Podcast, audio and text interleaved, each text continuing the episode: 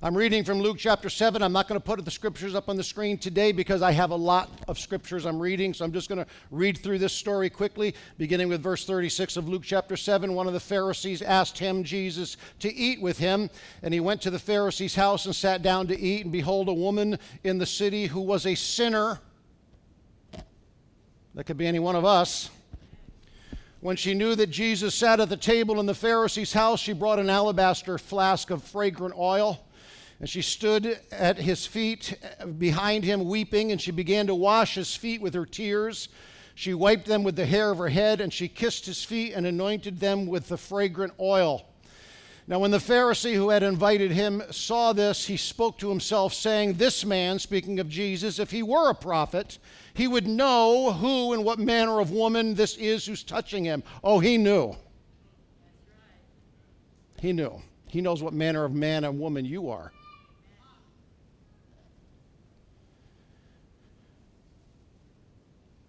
He said, if he were a prophet, he would know what manner of woman this is who's touching him because she's a sinner. Jesus answered and said to him, Simon, I have something to say to you. Now, Simon hadn't said anything out loud, he's just thinking this stuff. But Jesus said, I have something to say to you. And he said, Well, say on, teacher. He said, There was a certain creditor who had two debtors. One owed 500 denarii and another 50. And when they had nothing with which to repay, he freely forgave them both. Now tell me, therefore, which of them will love him more? Simon answered said, Well, I suppose the one who he forgave more. And he said, You have rightly answered. And then he turned to the woman and he said to Simon, Do you see this woman?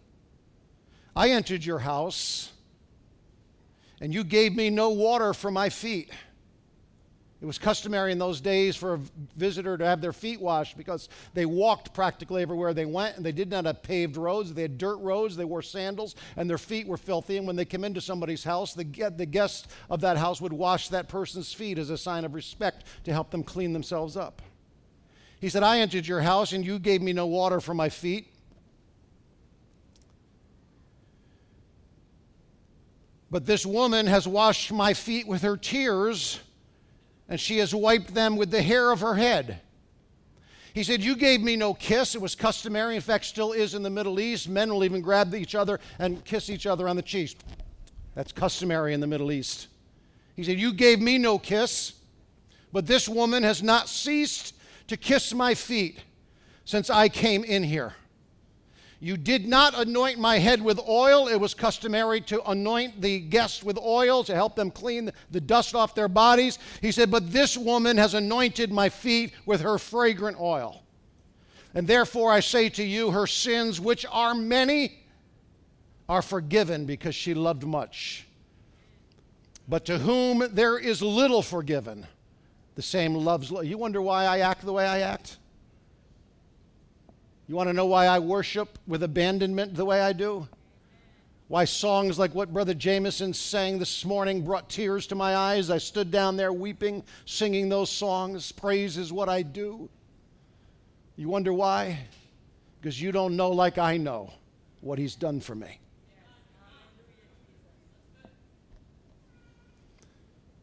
And then he said to her, Your sins are forgiven. And those who sat at the table with him began to say to themselves, Who is this that forgives sins? His name is Jesus, my friend. He went to Calvary for you. That's who forgives your sins. And he said to this woman, Your faith has saved you. Go in peace. I've been preaching since the new year on this um, theme of why have you come? And I had been talking about the wise men and why they came as compared to Herod and why he went looking for Jesus and the differences. Today I want to talk to you about why have you come you, with the same theme, but I want to talk to you about this woman, and I'll entitle this today, She Loved Much. That's why she came. She loved much.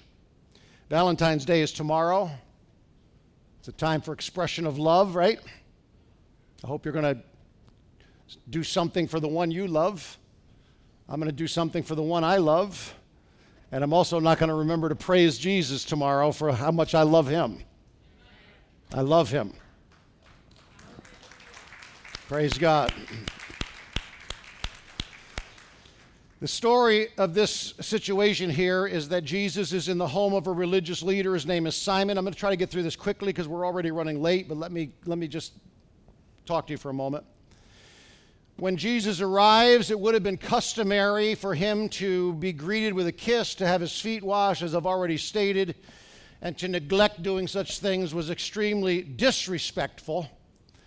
And Jesus had developed quite a following by the time this story takes place, and he was a renowned teacher at this point. And yet, even though he carried such a great reputation with him into Simon's house, Simon did not bother to take the time to do the things that Jesus deserved. But while he was there, a prostitute came in and did for him what the religious leaders would not do.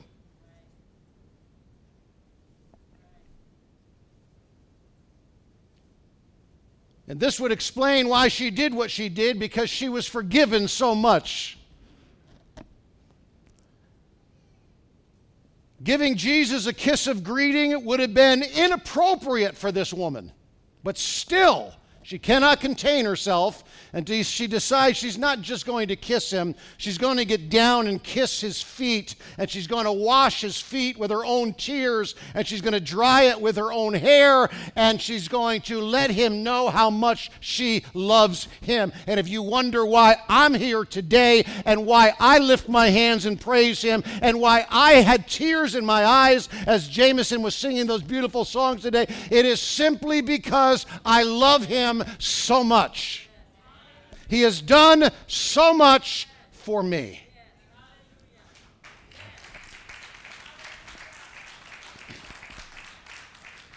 So Simon is now in his heart a little upset that Jesus letting this woman do this stuff in his house because Simon knew what kind of woman she was.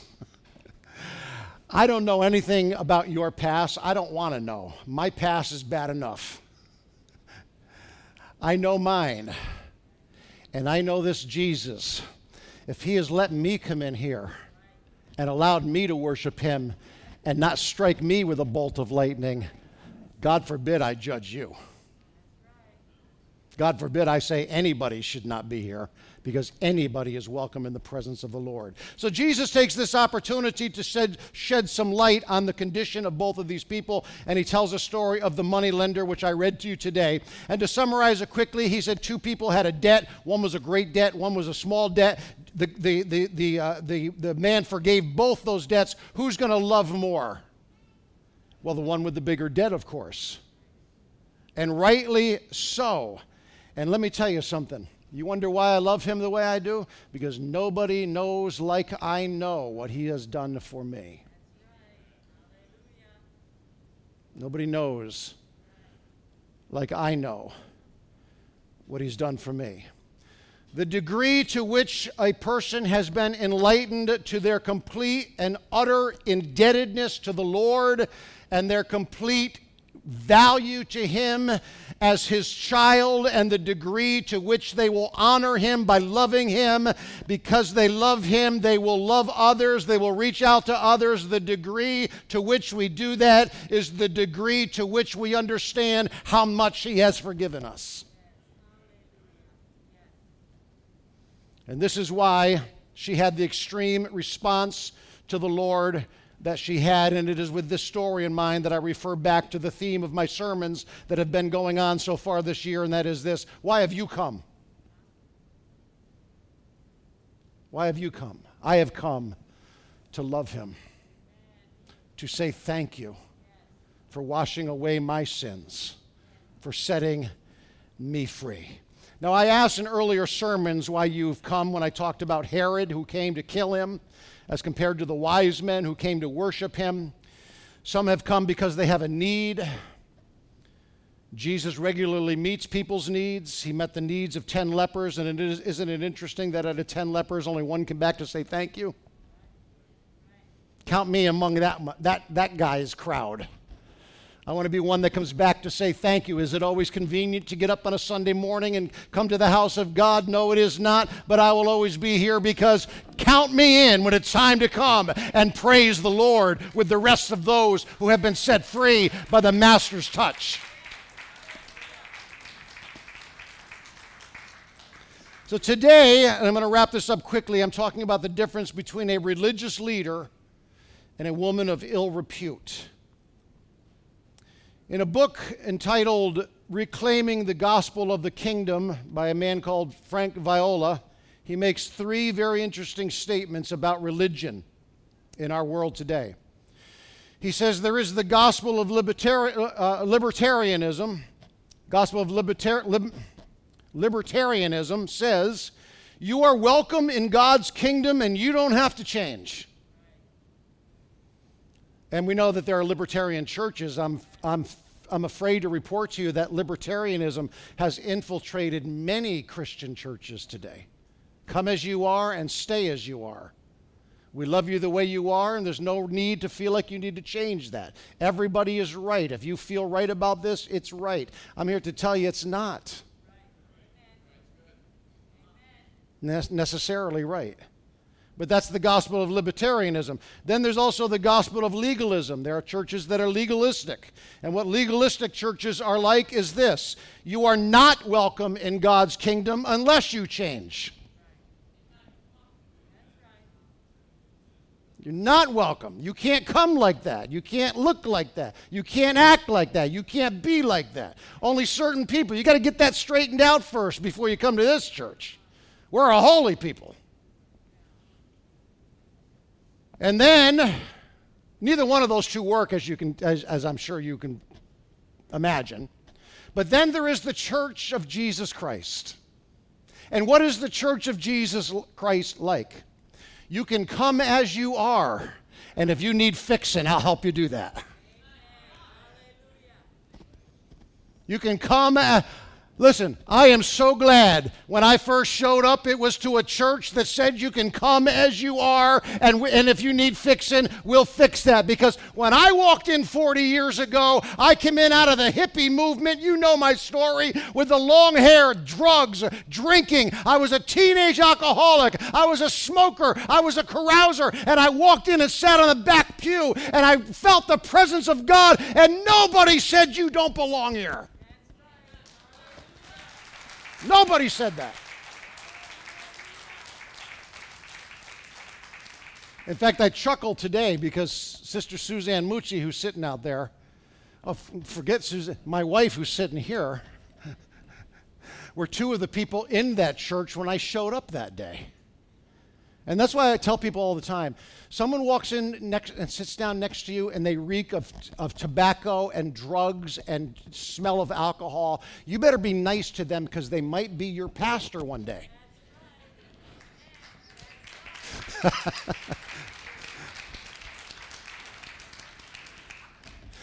and I came to church, and I came into a church that simply said, You are welcome in my kingdom. And if you need fixing up, we'll take care of that. And it happened. God did fix me up. I, I don't remember what order it was, but first it was, it was, drugs and then smoking and then the drinking and the long hair and one thing, thing after a time. And I remember, I remember one service, you mind me just taking another minute to tell you this I remember one service I was standing there and I had finally broken through and lifted my hands. If you have never felt the liberation of, lift, uh, liberation of lifting your hands to praise the Lord, I encourage you the next time we're singing a song or whatever, just to, just to lift your hands. Because it was awkward to me. And I remember one, one service, I looked down this way and everybody had their hands raised, their eyes closed. And I looked down that way and everybody had their hands raised and eyes closed. And I figured, uh, nobody's paying any attention to me. I'm going to try it. And I threw my hands up in the air. And I felt like shackles fell off of me. But I'm saying all that to say this because bit by bit, Jesus started talking to me. And I don't know what the real order was. It was the drugs, it was the drink. I remember the last drink I took. I remember the last drugs I took. I remember the last cigarette I smoked. I remember it all. And I remember bit by bit. And nobody, nobody told me you can't do that anymore if you're going to keep coming to church here. And you can't live like that. They just kept loving me and introducing me to Jesus and getting me in the presence of God. And I, and I, and I remember I was, I, I think it was the hair issue, long hair. You know, that you know, the Bible, people don't realize the Bible says it's a shame for a man to have long hair. And, and that hippie movement, we all grew our hair long out of rebellion. So here I am with long hair. Nobody said anything to me. And I remember I raised my hands once in church, and all of a sudden, all this long hair was hanging over my shoulder. I did have hair back then. Don't look at me like that. Long, beautiful, blonde hair. Now it's thin and gray, but that's life. And I remember raising my hands and I felt the presence of God, and all of a sudden this hair just felt un- uncomfortable. And I thought, I, I, this is not right. I thought, I'm going to get a haircut. And while I was thinking that, you know what came to me? I said, and I actually said this to Jesus because he, he, had convicted me of smoking and convicted me of this, and now he was convicting me of long hair. And finally, I looked at Jesus and I said, This never ends, does it? this doesn't end, does it? And he basically smiled and grinned and said, No, I'll be working on you till the day you die. and I'm so glad he does. I'm so glad I haven't reached a place where he said, I can't do any more with you. To this day, he still moves on me and touches me and fixes me. He's always wanting to fix me and make me better. And I'm always willing to let him fix me and make me better. That's why I love him so much.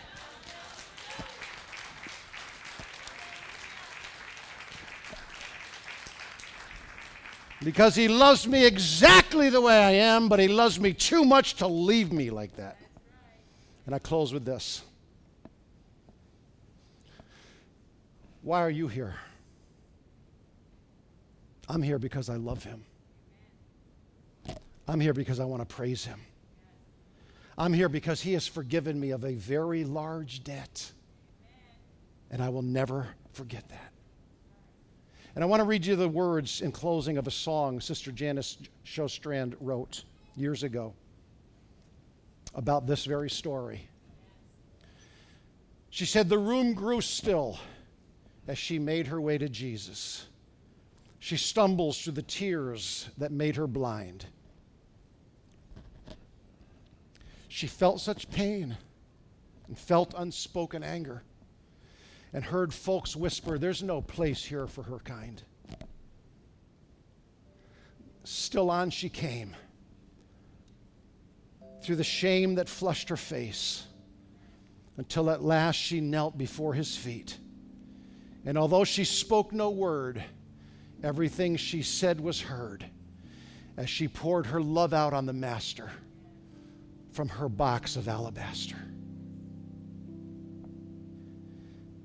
And then she said, And I've come to pour my praise on him, like oil from Mary's alabaster box. Don't be angry if I wash his feet with my tears and I dry them with my hair, because you weren't there the night he found me, and you did not feel what I felt when he wrapped his love around me. And you don't know the cost of this oil in my alabaster box.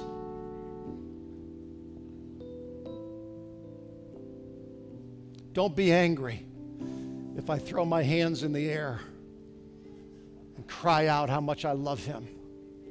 You weren't there the day I walked through the back doors, lost and broken and dying, and he took me in and lifted me up and loved me like nobody ever loved me before. And that is why I keep coming. I keep living for Him through every struggle, through every stumble. I just keep coming because you don't know, like I know, what He's done for me.